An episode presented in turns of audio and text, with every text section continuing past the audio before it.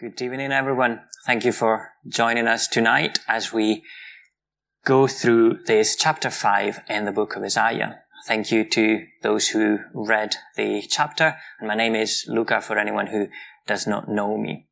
I'm going to open tonight by telling you about a rule that we have in our house.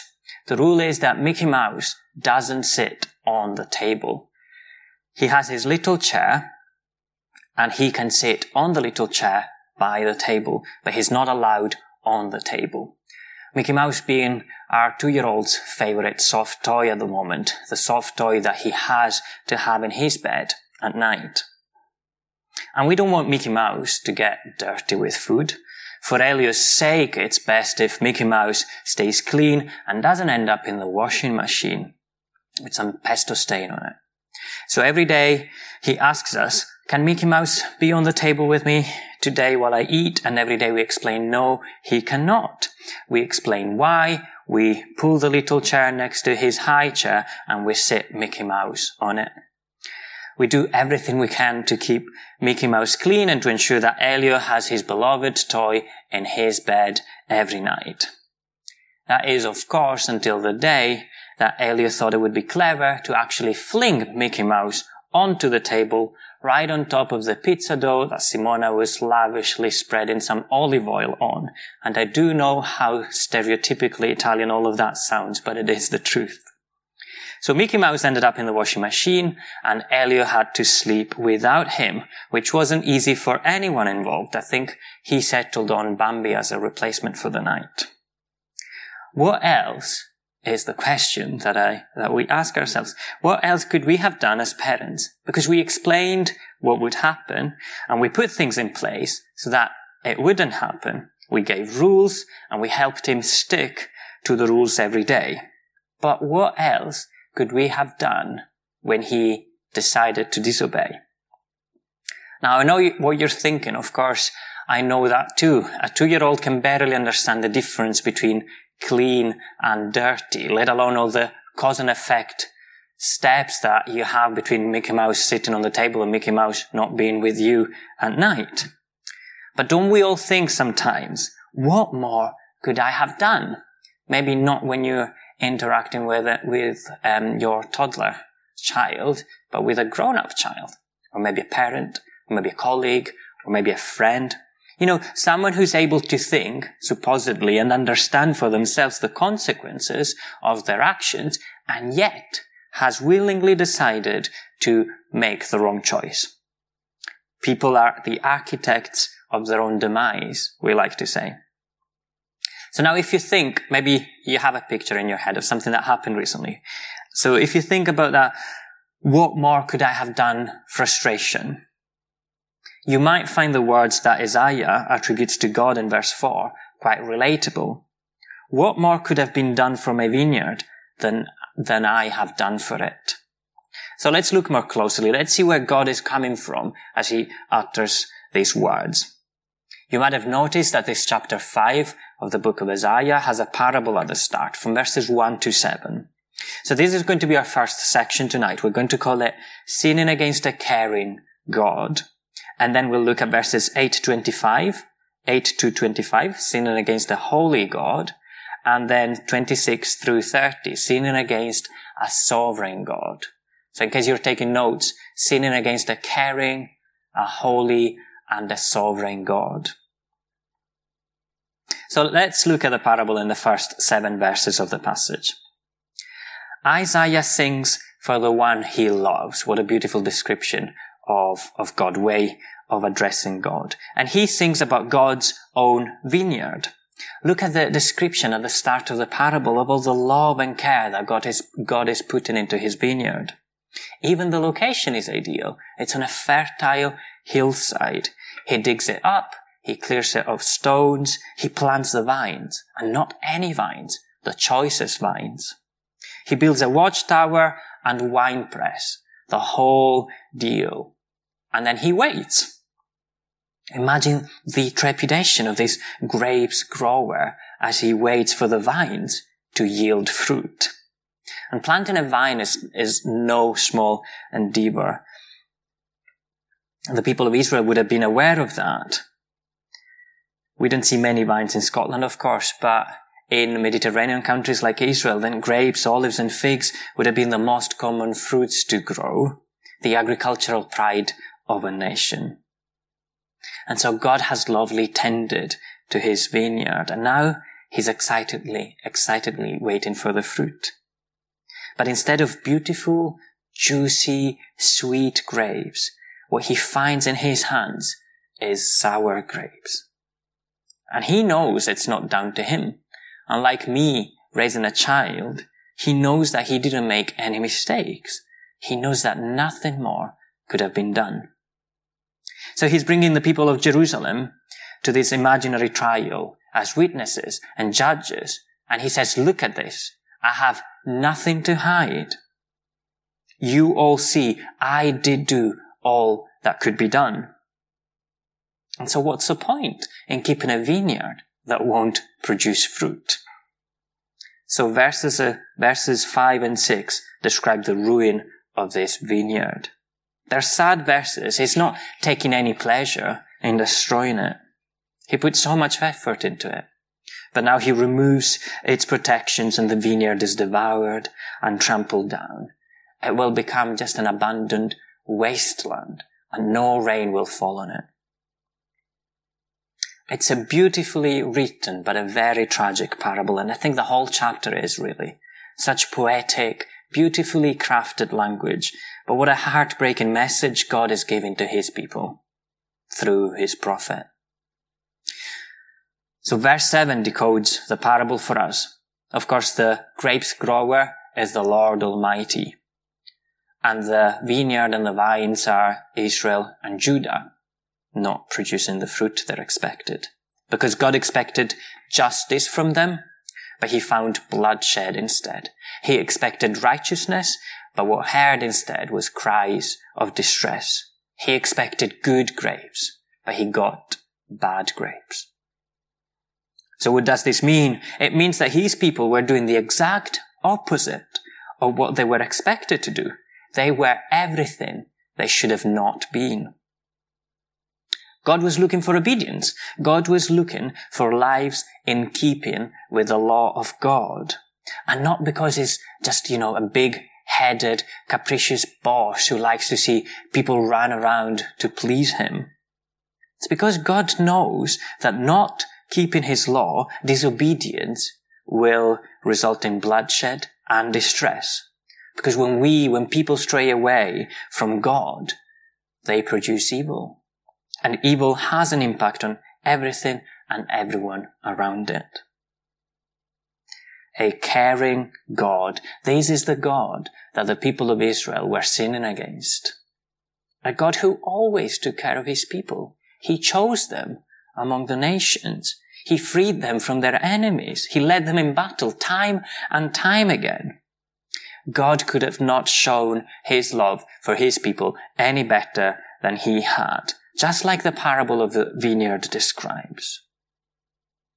Because all that love intending to in the vineyard is an illustration of everything that we read about in the Old Testament, be it freeing Israel from Egypt, or conquering Canaan for them, or leading David in his many triumphs. What else could a God done to show Israel his love and power, to put them in a position to produce good grapes, obedience, justice and righteousness, as verse 7 says. Now, we're not the people of Israel. This message of Isaiah was not written with us as 21st century British residents in mind. But that doesn't make it any less relevant to us. Because guess what? God cares about us too. And he's proven it to us as well. Because when he freed Israel from Egypt, when he gave them Canaan, when he led David in victory and so forth, he was fulfilling all the promises made not only to the people of Israel, but to the whole of humanity. Promises that we see all over the Old Testament and particularly in this very same book of Isaiah. Promises to do with the Messiah his son Jesus, whom he sent to the cross to die for our sins, to take our place at the receiving end of God's holy wrath. So if we're ever tempted to read verses like this vineyard parable and think, what an ungrateful bunch these Israelites were. I would have never turned my back on the God who led my people in a pillar of fire and cloud. It was so clear that they had a powerful God with them. And we want to stop and rethink. Because isn't it all the clearer to us on this side of history where we can witness that yes, God did fulfill his messianic promise. God did free us from eternal death. Every time we sin, and we do too, we're sinning against the God who cares, just like the Israelites were. We have no excuse. He could have done nothing more than tending to us his vineyard as well as he did by sacrificing his only son on that cross. So my challenge for us tonight is do we ever feel like we're justified for what we do?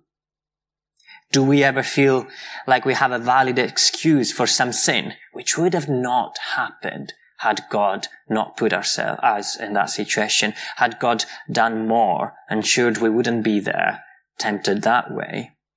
Because if that's what we think, then we're lying to ourselves. Because everything that could have been done for us was done. If we yield bad grapes rather than good, if we yield disobedience rather than obedience, it's on us. Yes, resisting temptation is hard. God never said it wouldn't. But it is because we live in a broken world and we live in a broken world because of our own sinfulness. So whatever the circumstances are that we sin in, we are sinning against the God who cares perfectly, the God who doesn't deserve our disobedience, let alone be complicit in it.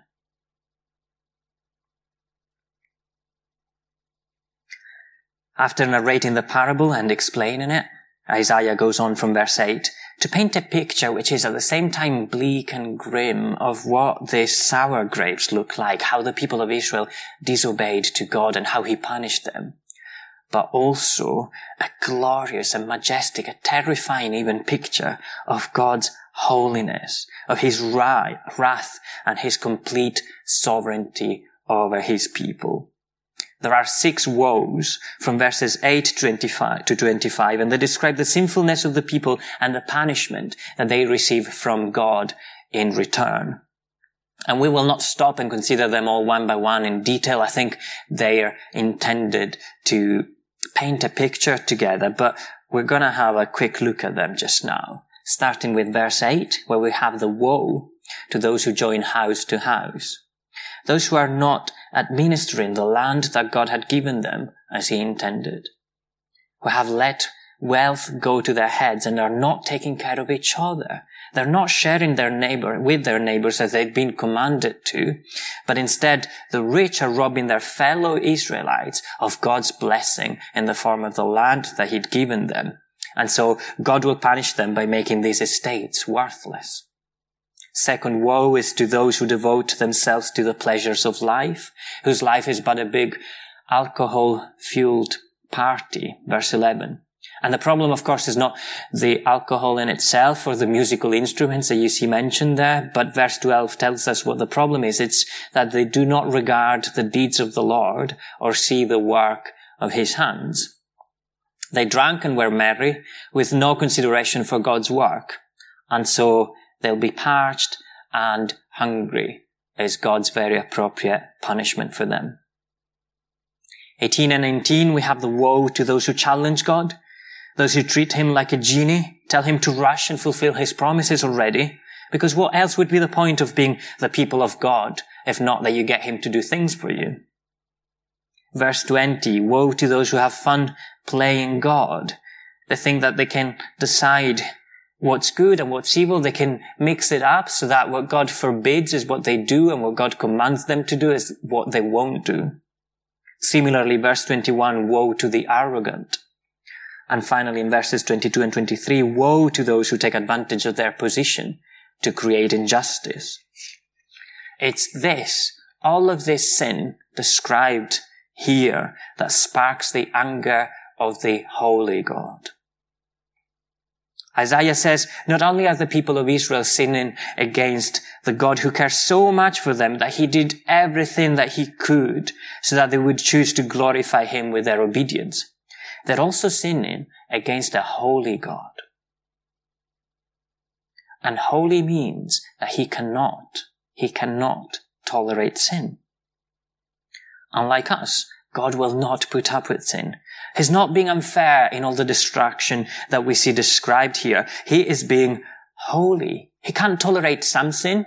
You know, close an eye on the minor stuff. You're either holy or you aren't, and we aren't, and God is.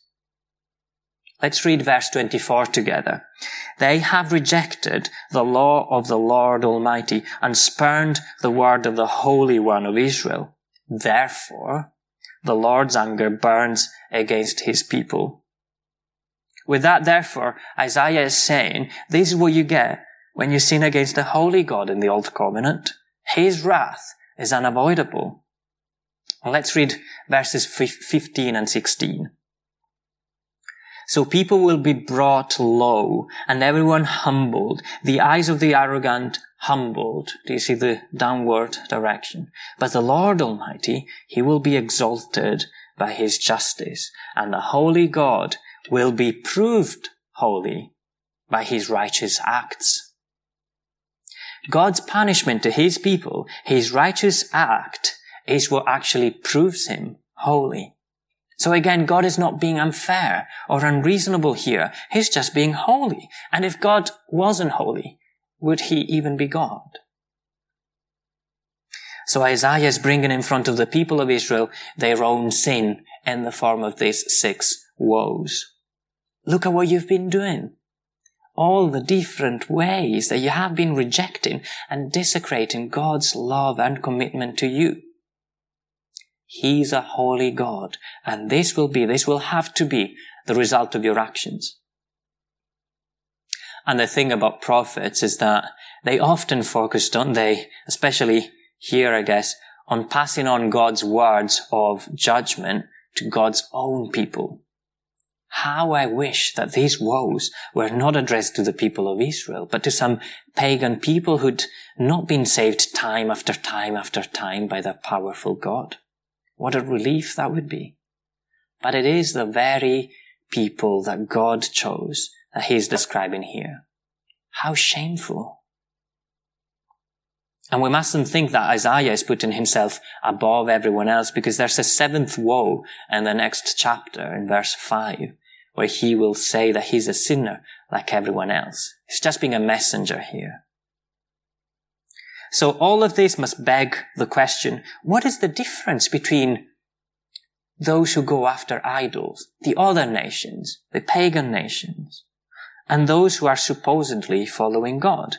Where is that visible, that distinct difference in the way that they conduct their lives? And you might have guessed where I'm going next. If we think back to those woes, as much as it's true that those verses were the description of a specific people, the people of Israel at a specific time, don't they really describe the whole of humanity? I think it's rather humbling how parts of the Bible written thousands of years ago can describe the human nature and remain so relevant over time and across cultures in a way that these woes still act in the 21st century as a very powerful mirror, which shows us our own flaws. So assuming that we all see ourselves in these woes too, I'm sure to different extents when different sins are mentioned. But if someone doesn't recognize themselves in any of these woes, then come and talk to me. I want to know what your secret is. If we see ourselves called out, if we feel like Isaiah is exposing our own sinfulness as he lists those sins, then these two begs a question of where is the difference between me and my non-Christian friends and family when it comes to the way that I conduct my life? We too are sinning against the same holy God. And he expects more than seeing his people conform to the world around them. He showed us through Christ's life on this earth what we are to conform to, a life lived for His glory. So another challenge for us. Do we have a problem with unrepented sin, like the people of Israel did? Do we appear to have mixed up in our head what is good and what is wrong? Because if we do, it must be a sign that we have lost our passion as followers of God. Which should make us ask ourselves, do I really know Him? Because if I did, I would appreciate more fully than that what it means to be a child of a holy God. I would appreciate more the extent of the work that He wants to do and expects to let, expects me to let Him do in me. Brothers and sisters, we mustn't underestimate the seriousness of our sins against the Holy God. Because something has gone wrong and we need to address it if we have become desensitized to our sins. And finally, our third point, and I won't, won't spend more than just a few words on, on this third point, which is that the people of Israel have sinned against the sovereign God. Look at verses 25 through 30. It's the God who is sovereign on nature itself and makes the mountains shake, who is bringing judgment over his people.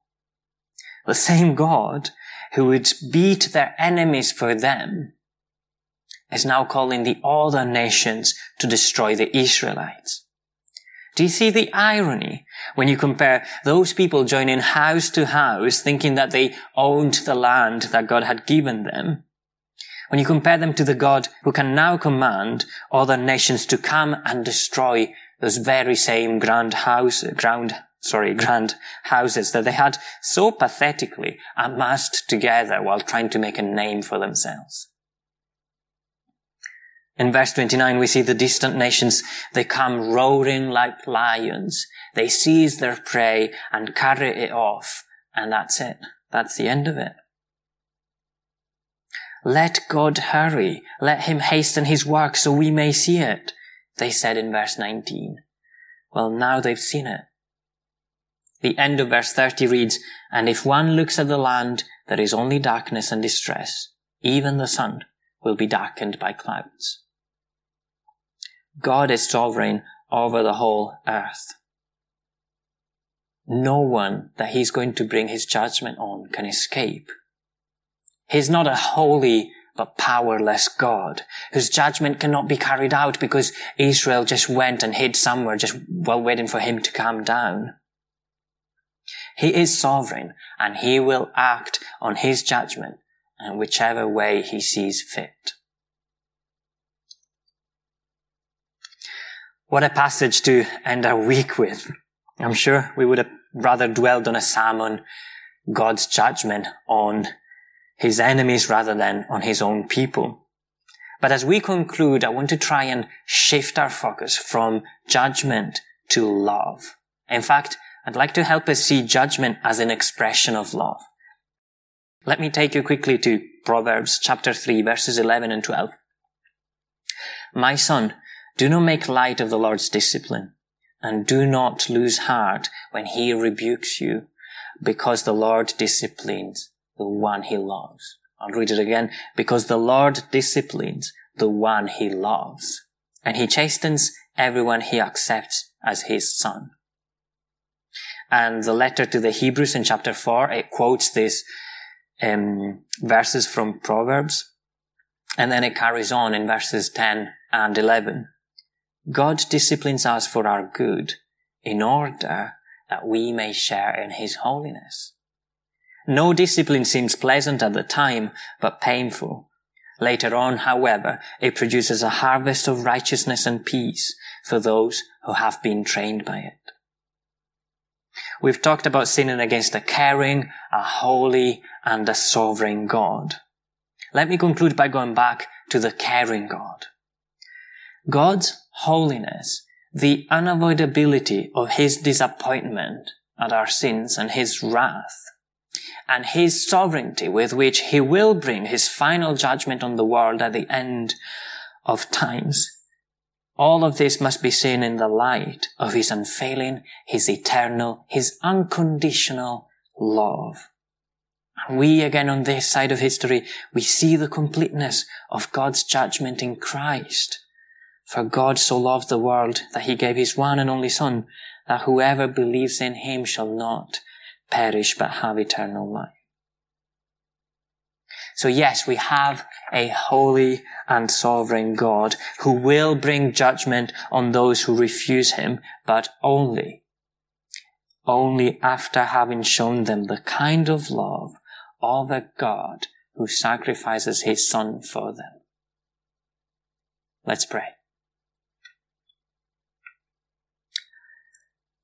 Father, we thank you for this chapter. We thank you that you are holy and sovereign because that makes you God. That's the God we believe in. A powerful God who despises sin. And God, tonight we want to leave not feeling just inadequate, like being children of yours is not possible, but feeling loved. Because we know, God, that despite our sinfulness and your holiness, we are accepted by you because you love us so much that you took Jesus' sacrifice, that you made it happen so that we could be reconciled. And so, Father, we, we thank you for your love, which we do not deserve.